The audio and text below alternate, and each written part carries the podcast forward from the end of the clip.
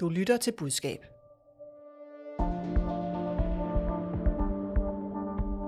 Skal vi til at underbukser på offentlige toiletter? Fordi det, det kan jo også være, at jeg lige pludselig har behov for det. Det er jo også tilgængelighed. Ah, måske vil man nok sige, at jeg har et ansvar for at tage et par underbukser med i lommen, hvis jeg tror, at jeg ikke kan styre min afføring. Lars Bøge Mathisen havnede i et sandt stormvær, da han i Folketingssalen talte om afføring, menstruation og p-piller. Men hvad fik han egentlig selv ud af det? Kan vi andre lære noget af hans måde at kommunikere på? Og hvorfor er Lars Bøje så populær på Facebook? Jeg stiller spørgsmålene, mine eksperter giver svarene. Velkommen til Budskab, Fagbladet Journalistens nyhedsmagasin om kommunikation, hvor vi også ser nærmere på to epicentre for kommunikation, nemlig Langeland og Gaza. Mit navn er Line Erlund. Anne Rørbæk, det stormer derude i Kommunikations Danmark. Følger du Lars Bøge Mathisen på sociale medier? Men ikke på Facebook før nu. Nej, før nu. Velkommen, du er selvstændig kommunikationsrådgiver og også tidligere pressechef hos De Radikale.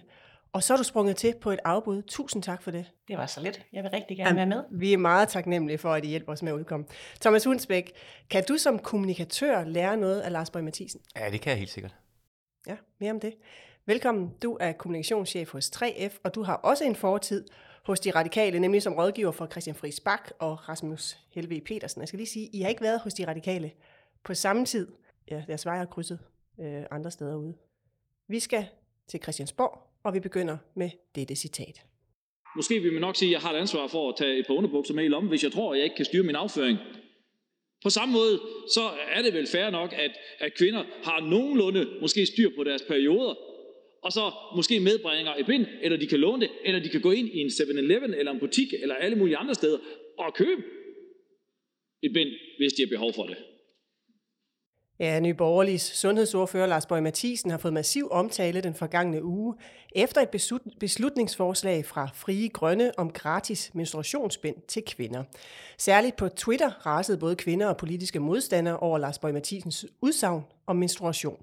På hans egen Facebook-side har der omvendt været massiv opbakning. Anna Rørbæk. Der har været masser af negativ omtale på Twitter, men omvendt masser af opbakning på hans egen Facebook, hvor du så nu også følger ham. Hvad får Lars Borg Mathisen ud af den her sag? Han får en masse opmærksomhed.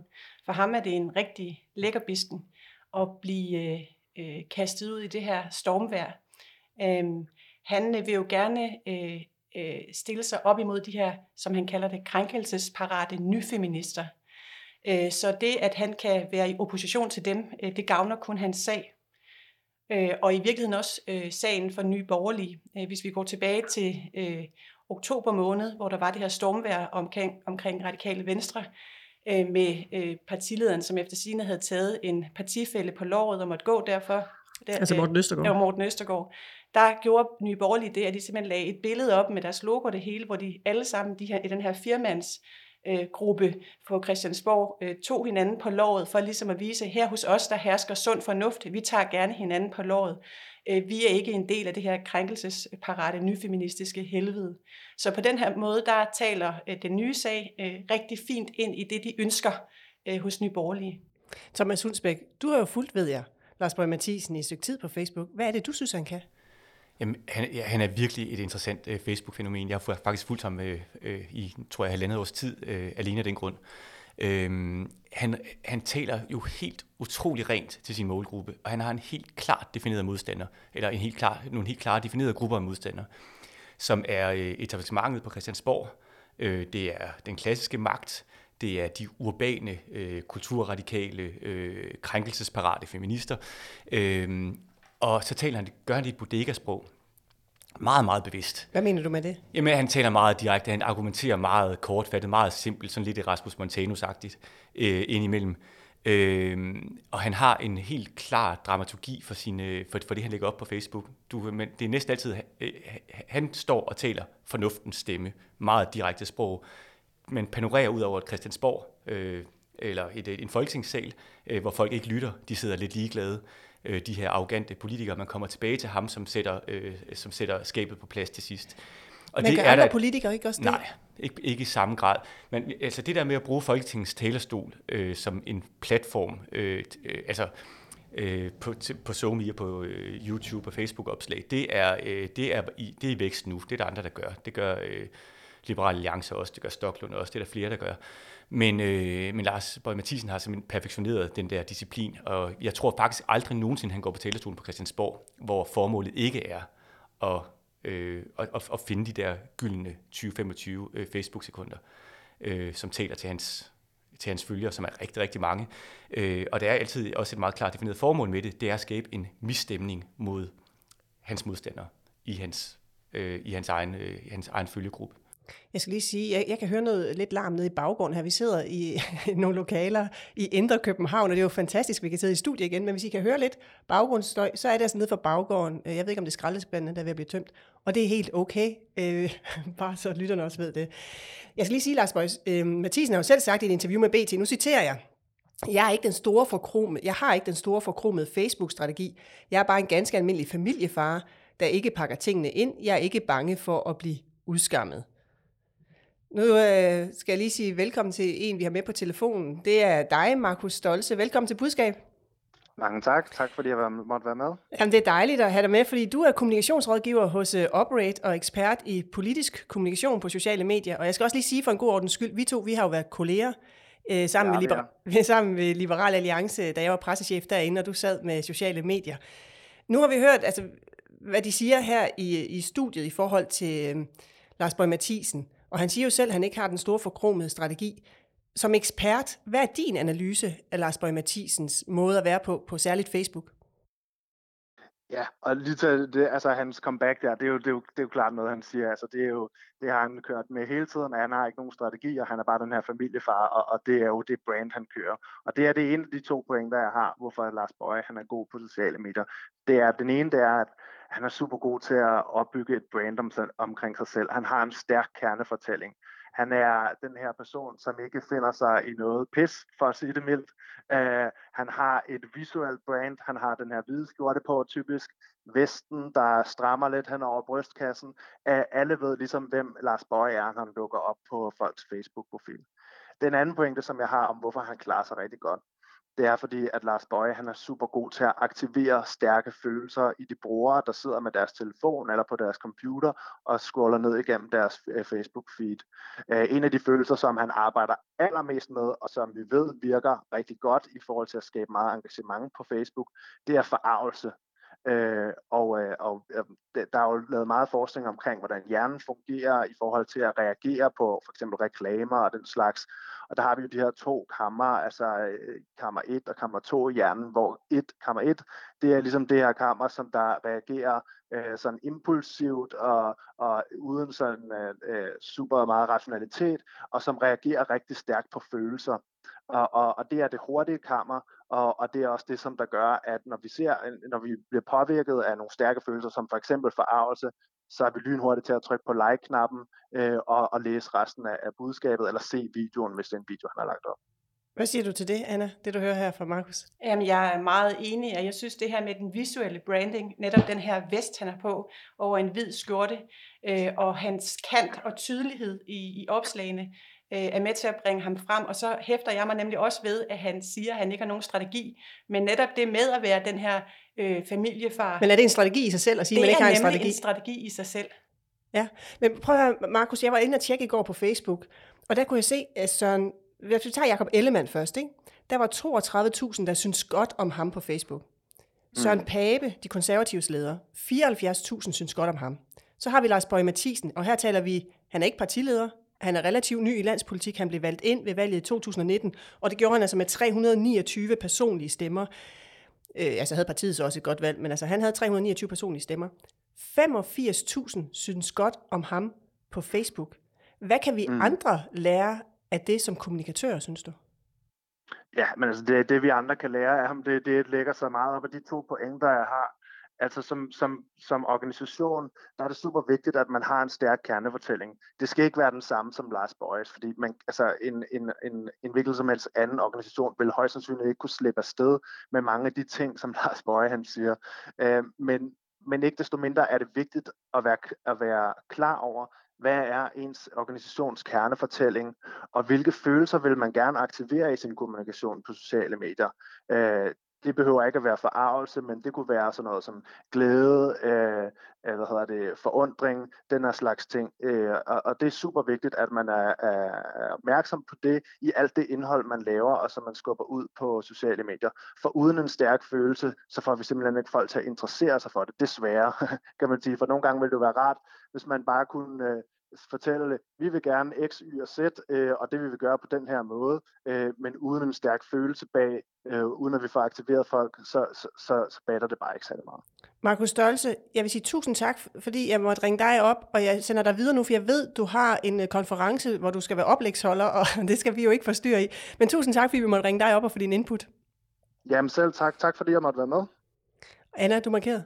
For at vende tilbage til det her med strategien, så er der nogle forskellige trin, man skal igennem, når man skal vælge, hvilken platform man skal ud på som politiker. Det er også noget med at finde øh, den platform, som pa- passer godt til en selv. Altså det kan være øh, forskellige mennesker, som har lyst til at være på Facebook i forhold til Twitter eksempelvis. Og der er nogle forskellige trin, man skal igennem. Det handler blandt andet om at finde ud af, hvad er det for emner og sager, som jeg skal være ude på øh, helt øh, øh, øh hvad hedder det, tydeligt og klart. Hvad er det for nogle, jeg skal ud og vinde? Det handler om at finde ud af, hvad er det for en grafisk understøttelse, jeg skal have på det her. Og det handler også om at blive trænet og, og, og hvad hedder det, øh, finde ud af præcis, hvor mange ressourcer man har lyst til også at kaste efter det. Og jeg tror altså også i forhold til det, hvor mange følgere de har, eller han har på Facebook, at de har kastet nogle penge efter det. Jeg tror ikke, det er kommet organisk af sig selv. Nej, det, det kan jeg ikke svare på, og nu har jeg desværre sendt Markus af videre til sit oplæg, så det må flagre lidt i vinden. Men Thomas Hundsbæk, du sagde indledningsvis, at du godt kan lære noget. Øh, Lars Borg Mathisen, du har fulgt ham i halvandet år. Hvad kan du konkret lære? Altså grunden til at fulgte ham først var jo faktisk fordi, at man kunne se den her øh, helt ekstreme opbakning, øh, han har. Han er så ren i sin kommunikation, at de folk, der gider ham derude, de, øh, øh de er øh, ekstremt lojale over for hans budskaber, og også meget hurtigt reagerende. Man kan se, at det kommer meget, meget hurtigt.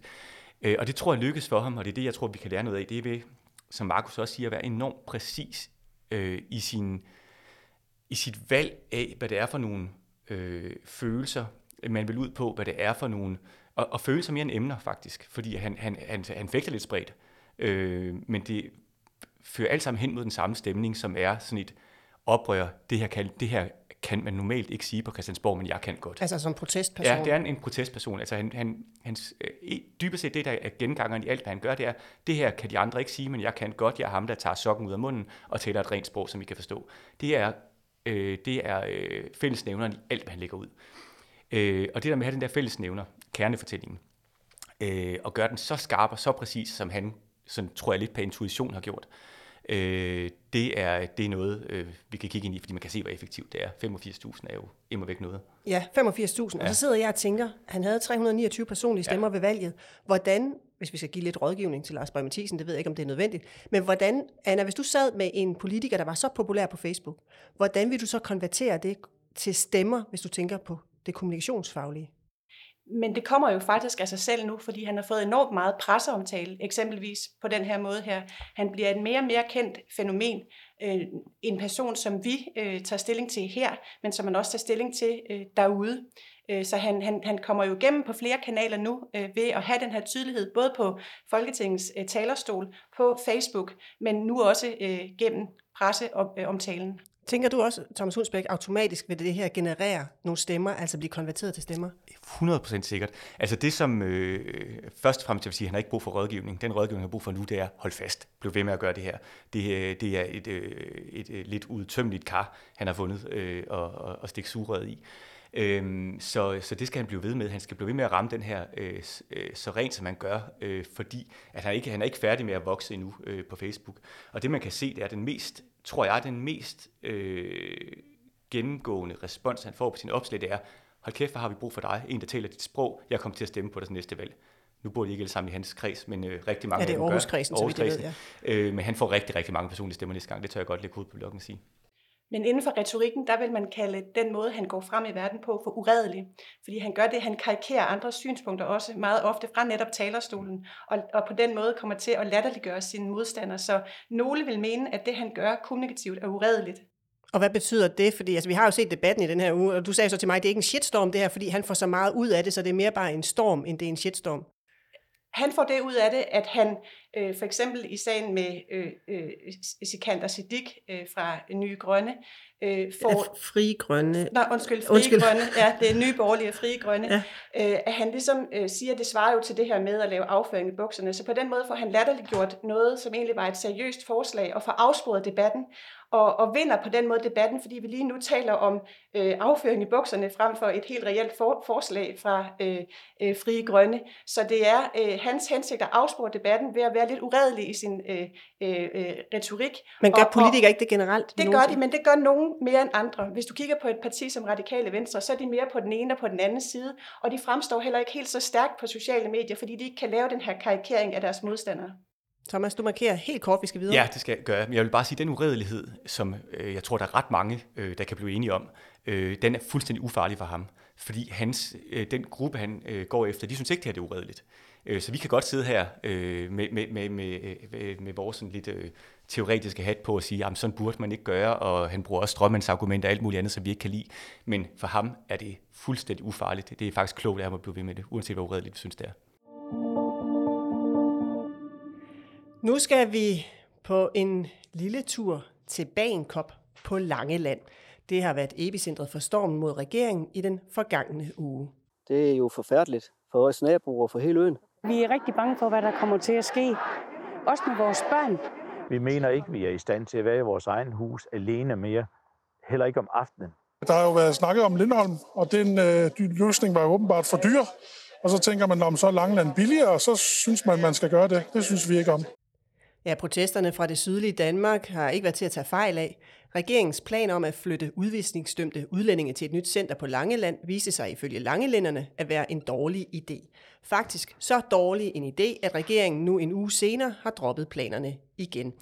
Anna Rørbæk og Thomas Hundsbæk, ja, nej, skal I svare på det her spørgsmål helt kort. Har regeringen begået kommunikationsmæssige fejl i denne sag, Thomas? Ja, det har de. Ja, Sagen startede for en uge siden. Onsdag den 19. maj inviterede udlændinge- og integrationsminister Mathias Tesfaye til pressemøde fra morgenstunden. Nyheden var, at regeringen havde købt en bygning ved Bagenkop, som fremover skal huse udviste kriminelle udlændinge. Vi er helt klar over, at der er lokale, det kunne være i Bagenkop og andre steder på Langeland, som vil være kritiske over for den her nye placering. Jeg er fuldstændig med på, at der er ikke nogen lette løsninger her, men samlet set så mener jeg, at det er en mere holdbar løsning, at vi får adskilt de grupper, der i dag er samlet på Kærshovedgård, så vi ikke kun har et område i Midtjylland, der skal løfte hele opgaven. Ja, og ministeren tog også til borgermøde på Langeland og blev modtaget sådan her.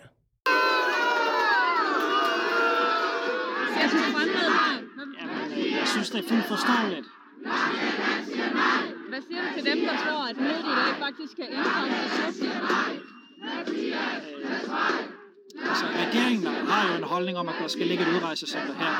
Jeg kan se, at der også er partier i Folketinget, der har en holdning til det, og derfor har jeg indkaldt partierne til at møde tirsdag Ja, man kan dårligt høre, hvad ministeren siger for alle protesterne. Han er nemlig omringet af. Øh, men han siger altså, at reaktionen fra Langelænderne er fuldt forståelig, at regeringens holdning er, at udrejsecenter skal placeres på Langeland, og at han har indkaldt partierne til møde om sagen som så var i tirsdags. Fordi i tirsdags, en uge senere end man lancerede planerne, der måtte Tesfaye så aflyse planerne. På tv sagde han sådan her om kovendingen.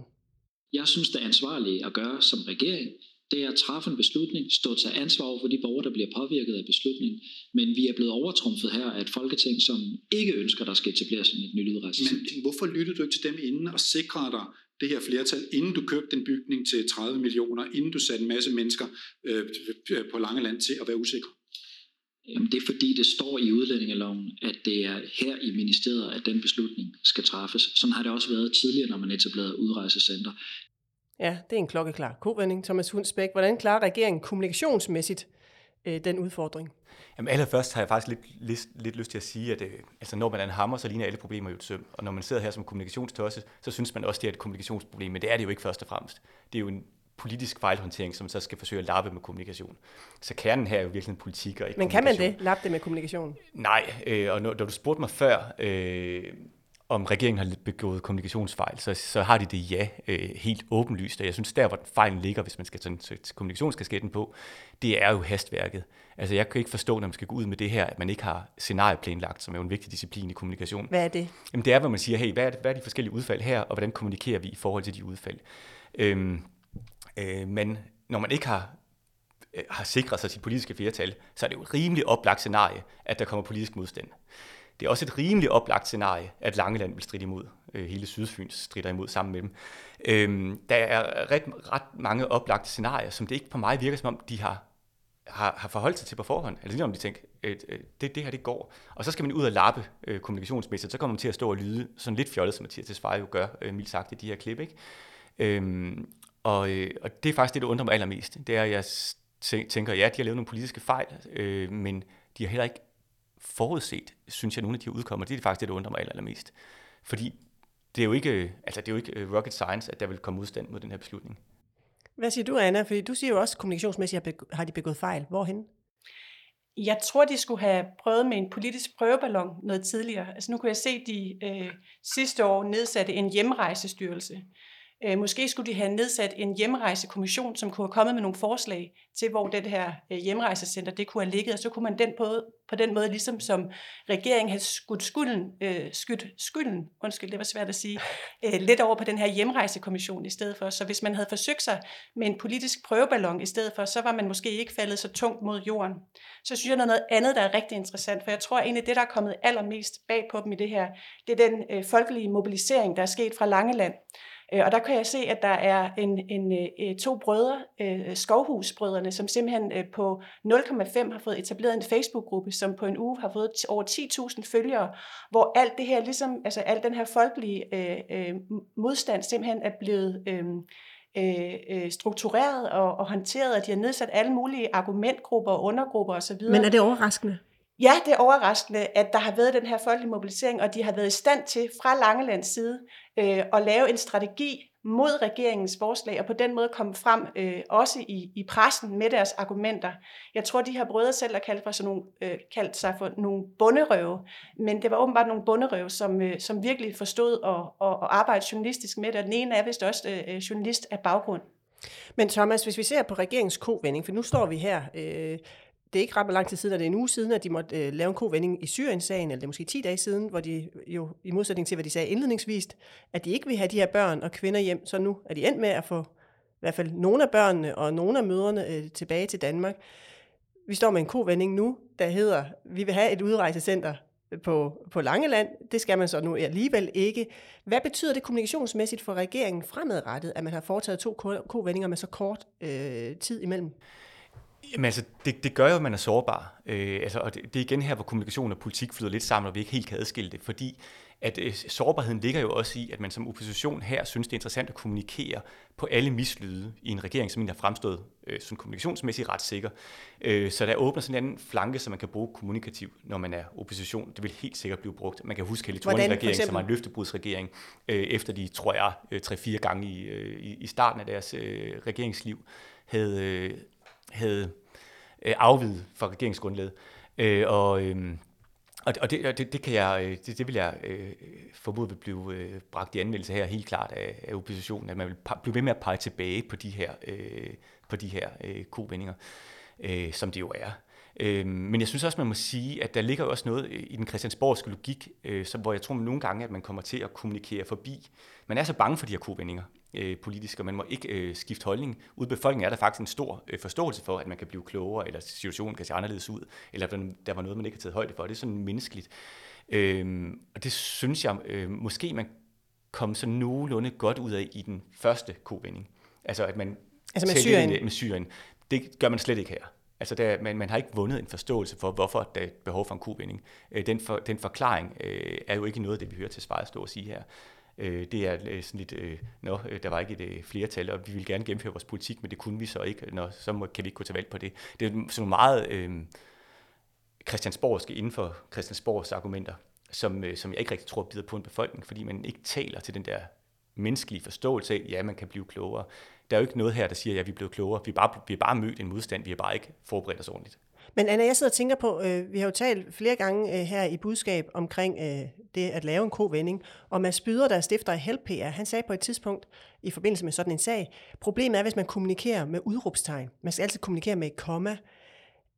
Hvis vi ser på regeringen i den her sag, hvor man kommunikerer meget ultimativt i første omgang, både om Syrien, man kommunikerer meget ultimativt omkring det her, er det det, regeringen, nu får du meget ledende spørgsmål, men er det det, regeringen skal lære, at man skal passe på med at kommunikere i ultimativer, frem for at kommunikere med et komma og have en åbning? Nej, jeg tror egentlig i virkeligheden, at det netop ligger et andet sted. Altså man skal sørge for at have sit politiske flertal, før man kommunikerer med et komma eller et udopstegn. Så det ligger simpelthen i det politiske håndværk, som ikke har været godt nok i, i, i de her sager. Ja, vi lukker ned for det emne.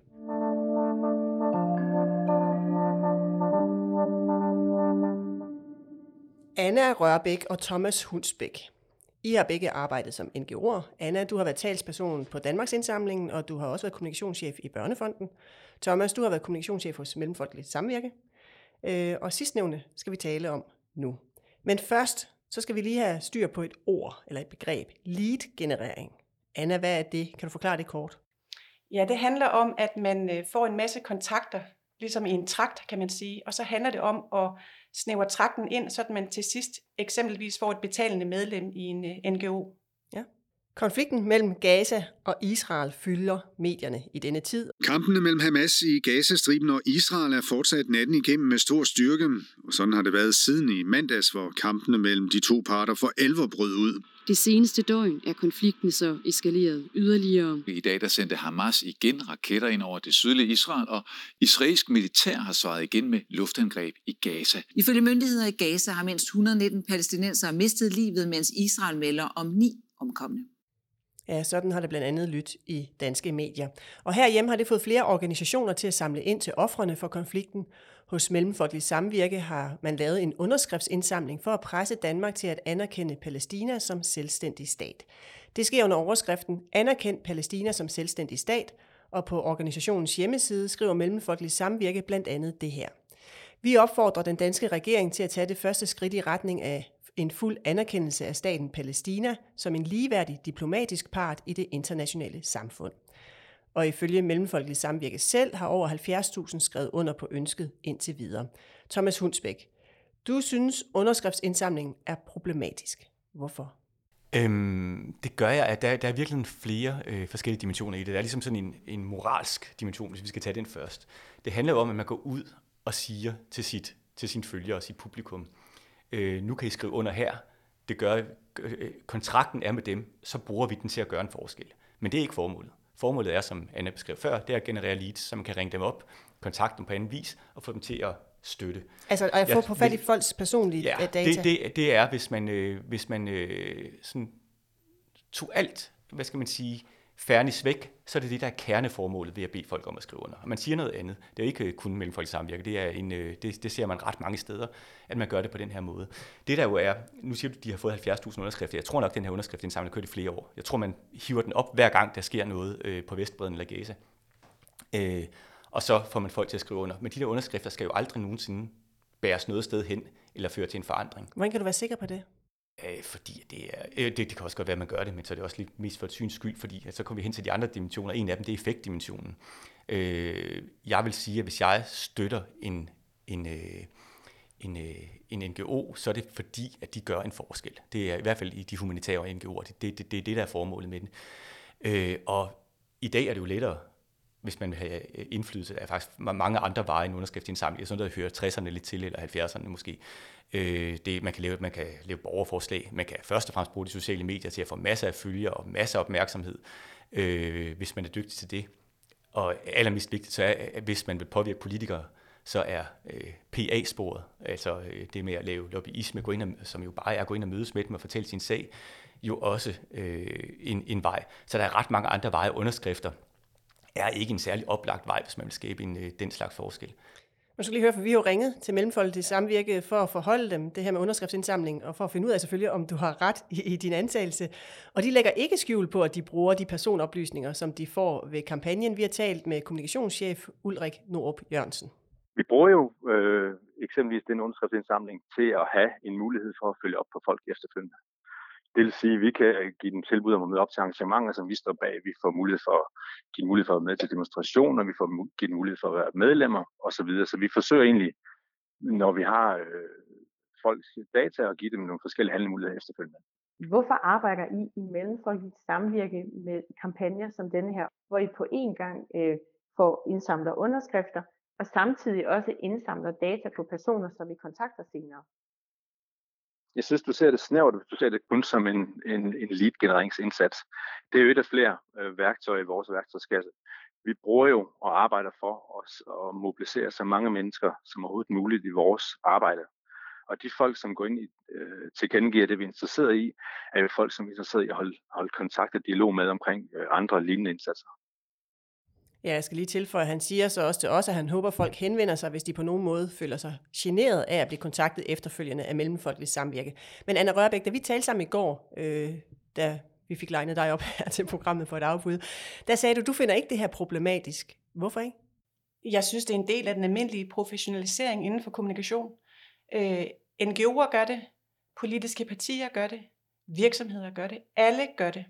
Det er en del af den nye måde at arbejde med kommunikation på, at det hele det bliver mere data øh, analyseret. Øh, og, og det skal man gøre øh, for at kunne øh, få butikker øh, ind i øh, øh undskyld, øh, for at få kunder ind i butikken.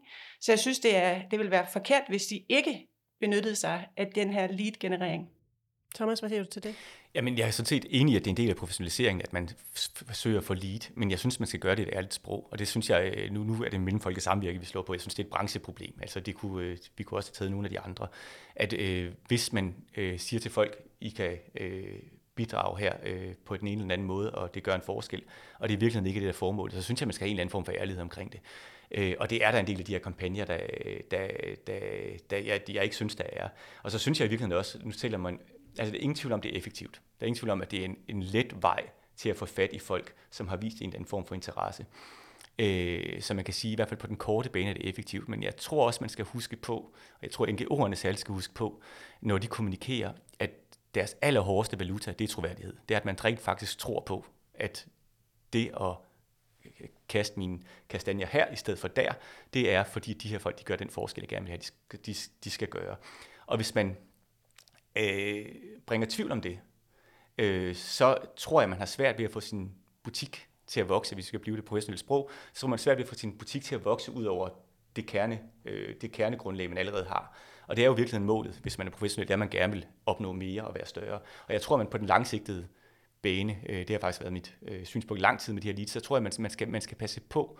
Det er ikke lige generelt isoleret set, der er problemet, men det er, hvis man ikke er ærlig omkring det, man kommunikerer omkring. Og jeg skal lige sige, at øh, NGO'er de er sidestillet med foreninger, øh, og derfor altså, de har lov til at, at, at gøre det her. Anna, du markerer? Øh, indsamlingsorganisationerne de har en brancheforening, der hedder Isobro, mm. øh, og der arbejder de med nogle indsamlingsetiske principper, som blandt andet handler om den glade giver og den redelige kommunikation. Øh, det handler om at være empatisk i mødet med øh, den kommende giver, øh, og det handler også om at være respektfuld, når det er, at borgeren selv siger nej tak.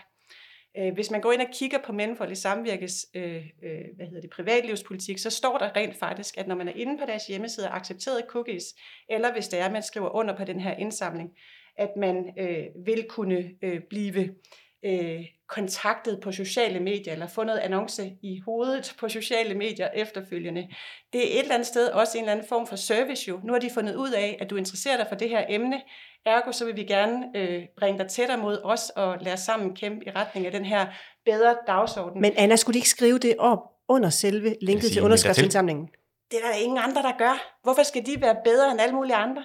De skal da bare øh, overholde de øh, love og, og regler, vi har i Danmark. Øh, jeg synes slet ikke, at de forfører nogen på den her måde. Og jeg vil også sige, hvis I ikke arbejder med det i 3F på samme vis, så vil det da undre mig. Gør I det, Thomas? Øh, ja, vi, nu, nu har, er vores øh, medlemskare jo relativt afgrænset inden for nogle, nogle, nogle hvad hedder det, fag, man kan melde sig ind i 3F. Vi kan Men bruger I det her lead-generering? Ja, vi, vi, øh, vi, vi bruger data. Ja. Det er jo det samme. Ja. Så det skal man gøre. Man skal arbejde professionelt med det her. Kommunikation er ikke længere bare at skrive en tekst. Kommunikation er lige så højere grad at krydse den tekst med de rette data. Men hvorfor er det okay at gøre det ved 3F, og så er det ikke helt okay, det der sker her men, med folk samvirke? Jeg så gentager lige, jeg synes ikke lige generering i sig selv er et problem. Jeg synes, det er et problem at gå ud og sige, skrive under øh, på en, øh, en gaseindsamling, fordi at så gør du en forskel. Og man har en underskriftsindsamling kørende i tre år, som ikke har noget som helst øh, andet formål end at generere leads. Den har ikke noget som helst andet formål. Du siger til dine brugere, øh, engager dig i den her kamp, gør en forskel, det er det, der er budskabet. Og så ender man med, og hvad hedder det, øh, og, og i virkeligheden bare have givet sin, de kunne lige så godt have skrevet, øh, er du interesseret i Gaza, så melder til. Men skal jeg forstå det sådan, at du bruger varedeklaration, når det er, øh, du laver en, det kan være, at I skal lave en underskriftsindsamling ved 3F? Jamen, det gør vi ikke. Altså, øh, lave en underskriftsindsamlinger.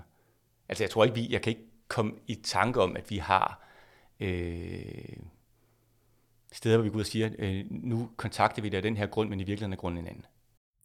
Anna, har du brugt lead-generering? Ja, Hvornår? og det skal man gøre. Hvornår bruger du det? Eller Jamen, har du brugt øh, det som NGO? Vi har brugt det, øh, nu var jeg ikke marketingchef i Børnefonden, men i Børnefonden, der brugte vi også lead-generering, men det gør man alle steder. Det er fuldstændig uproblematisk, så længe man holder sig inden for de love og regler, der er i Danmark, og det handler blandt andet om, øh, hvad hedder det, GDPR-reglerne, som kom fra EU øh, for et par år siden, persondataforordningen hedder den. Det handler om markedsføringsloven, det handler om øh, personbeskyttelses, øh, eller persondata, øh, undskyld, det er nogle meget svære begreber det her åbenbart, det handler om databeskyttelsesloven. Så længe man holder sig til de regler, så synes jeg alt er i orden, og jeg vil faktisk sige til alle kommunikatører, som også sidder og lytter med derude, at hvis man læner sig tilbage og tror, at man bare kan arbejde med klassisk øh, tekstskrivning og, og så videre, og være god til det i fremtiden, så, øh, så, så skyder man sig selv i foden, fordi på sigt, der vil vores fag, af min øh, øh, formodning, bevæge sig fra at være det der øh, produktionsagtige kommunikations, klassisk kommunikations øh, arbejde til i høj grad også at være dataforståelse. Altså marketing. Marketing. Så der vil, være, der vil være en skridning i faget fra kommunikation til at kunne krydse det rigtigt med, øh, med marketing og, og data. Men Anna, hvis vi tager fast i det her eksempel igen for Mellemfolkelig Samvirke, og Thomas, ja, vi kunne tage alle mulige andre, nu er det det her eksempel, vi har taget. Hvad ville der ske, hvis det var, man ledsagede underskriftsindsamling med et PS, vi gemmer dine data og kontakter dig efterfølgende. Hvis du ikke er interesseret, så sæt et kryds her. Jamen, de gør faktisk det. Nu var jeg inde på Mellemfolkelig Samvirkes hjemmeside i går, at der kommer et pop-up, ligesom der gør på alle mulige andre hjemmesider. Og hvis man rent faktisk, i stedet for bare at skrive, accepter alle, læser det, så står der, hvordan de vil bruge ens data. Men hvad ville der ske, hvis man var helt ærlig upfront i sin kommunikation, som Thomas efterlyser? Det ville være meget, meget tungt, og hver gang der var et eller andet på en hjemmeside, at man så skulle have et nyt øh, hvad hedder det, samtykkepapir op i hovedet. Så jeg er da glad for, at man ved første klik kan få lov til at sige, enten acceptere alle, eller forholde sig til dem. Så det vil da bare blive tungt, og, og, og så vil der ikke være nogen, der men har lyst til at også, rundt på den hjemmeside. Men med din erfaring, vil det så også betyde, at folk ikke vil skrive under? Der er nok nogen, der ikke vil skrive under, øh, men, men, men, men, øh, men, men altså igen, jeg synes, det er, øh, det vil være dårlig kommunikation, dårlig professionel kommunikation, hvis de ikke arbejdede med den her form for datagenerering, fordi alle andre gør det. Og det er jeg enig i, men problemet for mig her, det er, at man siger, at man laver en underskriftsindsamling for at gøre en forskel, for at ændre på noget, og det er ikke det, man gør. Det er ikke det, der er formålet. Og hvad er så, ja, nu sidder vi her, det er jo, jeg synes jo, det er fantastisk at få en debat i det her program, men Thomas, hvad er så din konklusion? For vi kan jo godt sige, så skal du nok ikke arbejde for en NGO, hvis det er sådan, man arbejder hos NGO'erne, men hvad er så din konklusion på den her debat? Jamen, det er sådan lidt misforstået, fordi det, øh, det er ikke, fordi jeg øh, øh, øh er på vej i NGO-retningen, men jeg, øh, jeg, jeg siger jo igen, man må gerne bruge leads, man må gerne bruge data, men jeg synes, når man går ud og indsamler oplysninger, så synes jeg, at det er vigtigt, at man siger, hvad det er, man gør. Her er det en eller anden form for fiskenet efter leads, og man kalder det en underskriftsindsamling. Det er ikke en underskriftsindsamling, der skal bruges. Der, så man afledet de underskrifter for lang, lang, lang tid siden. De står bare der øh, og er tal. Men var det for dig klaret med et lille PS? Vi gemmer jo dine data og kontakter dig senere. Kryds af her, hvis du ikke er interesseret. Ja, det er den ene ting. Og den anden ting er i virkeligheden også, at øh, hvis man, øh, hvis man, øh, man, kunne også, øh, man kunne også skrive under på, øh, øh, på, at, øh, på, på en indsats, vi vil gøre sådan og sådan, øh, vi vil øh, lave et borgerforslag, vi vil gøre alt muligt andet. Man kunne gøre alt muligt andet, hvor man siger, hvad er formålet med det her? Det er jo faktisk, det er jo faktisk lidt der, hvor jeg synes, at man kommer til at snyde lidt smule på vægten. Det er, at man går ud og i virkeligheden alene fisker leads, og kalder det noget helt, helt, helt andet. Hvis der havde været et andet formål, og det så genererer nogle leads, så synes jeg faktisk, vi er et andet sted. Anna, hvad er din konklusion på denne debat? At man skal arbejde med lead-generering, og man skal øh, hvad hedder det, tænke i data øh, for at være en professionel, moderne, kommunikerende øh, NGO øh, eller virksomhed eller politisk parti, og jeg kunne blive ved. Tak. Anna Rørbæk, øh, selvstændig i Rørbæk Kommunikation. Tak fordi du vil springe til, og jeg er glad for debatten. Og tak til, tak til dig, Thomas Hundsbæk. Du er kommunikationschef hos 3F.